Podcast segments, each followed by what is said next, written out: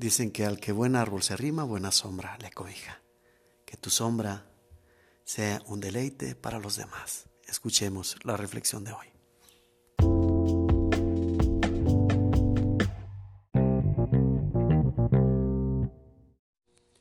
Haciendo una interpretación de la vid verdadera, podemos encontrar que hay dos situaciones que se contraponen y que en este contraste hay un mismo factor, que es el hecho de cortar ramas.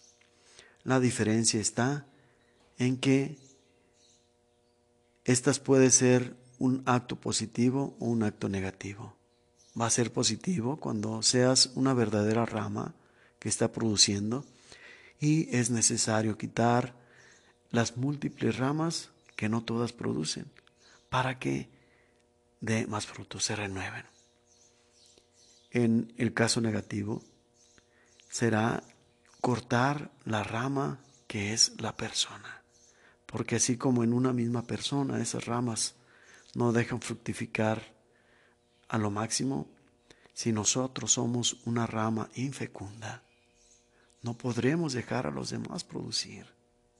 Y eso lo reconocemos en nuestras relaciones. Aquella persona que es dañina en su relación con los demás, aquella persona que se puede catalogar, como decimos hoy en día, una relación tóxica,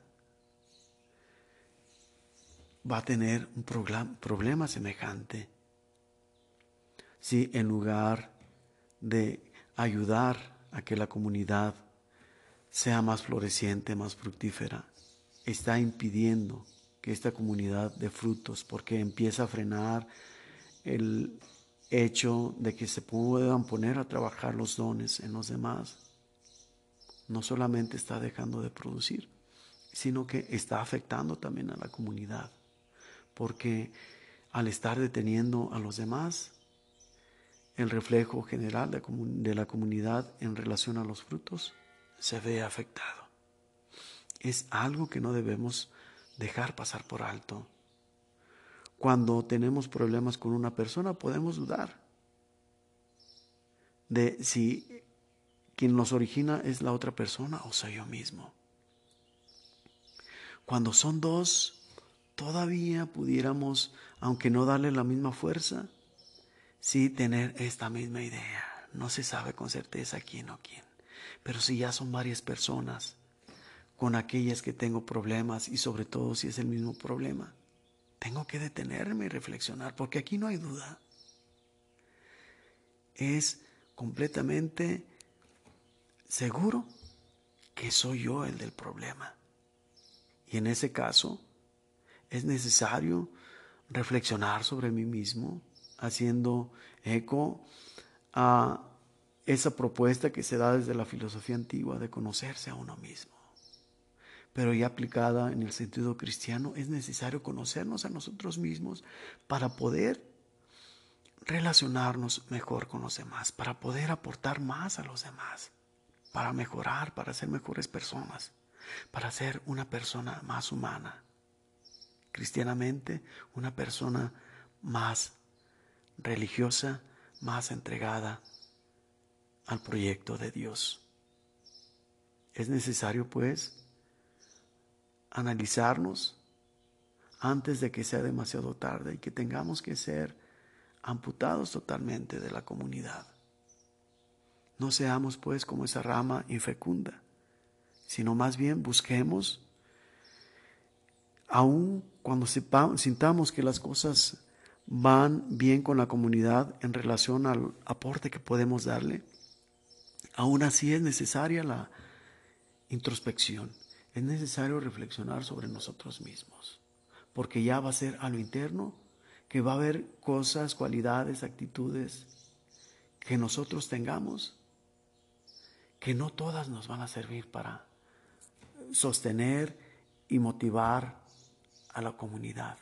Entonces hay que observar esos pequeños detalles para cortarlos y que aquellas cosas positivas de nosotros den más de lo que se puede dar en conjunto.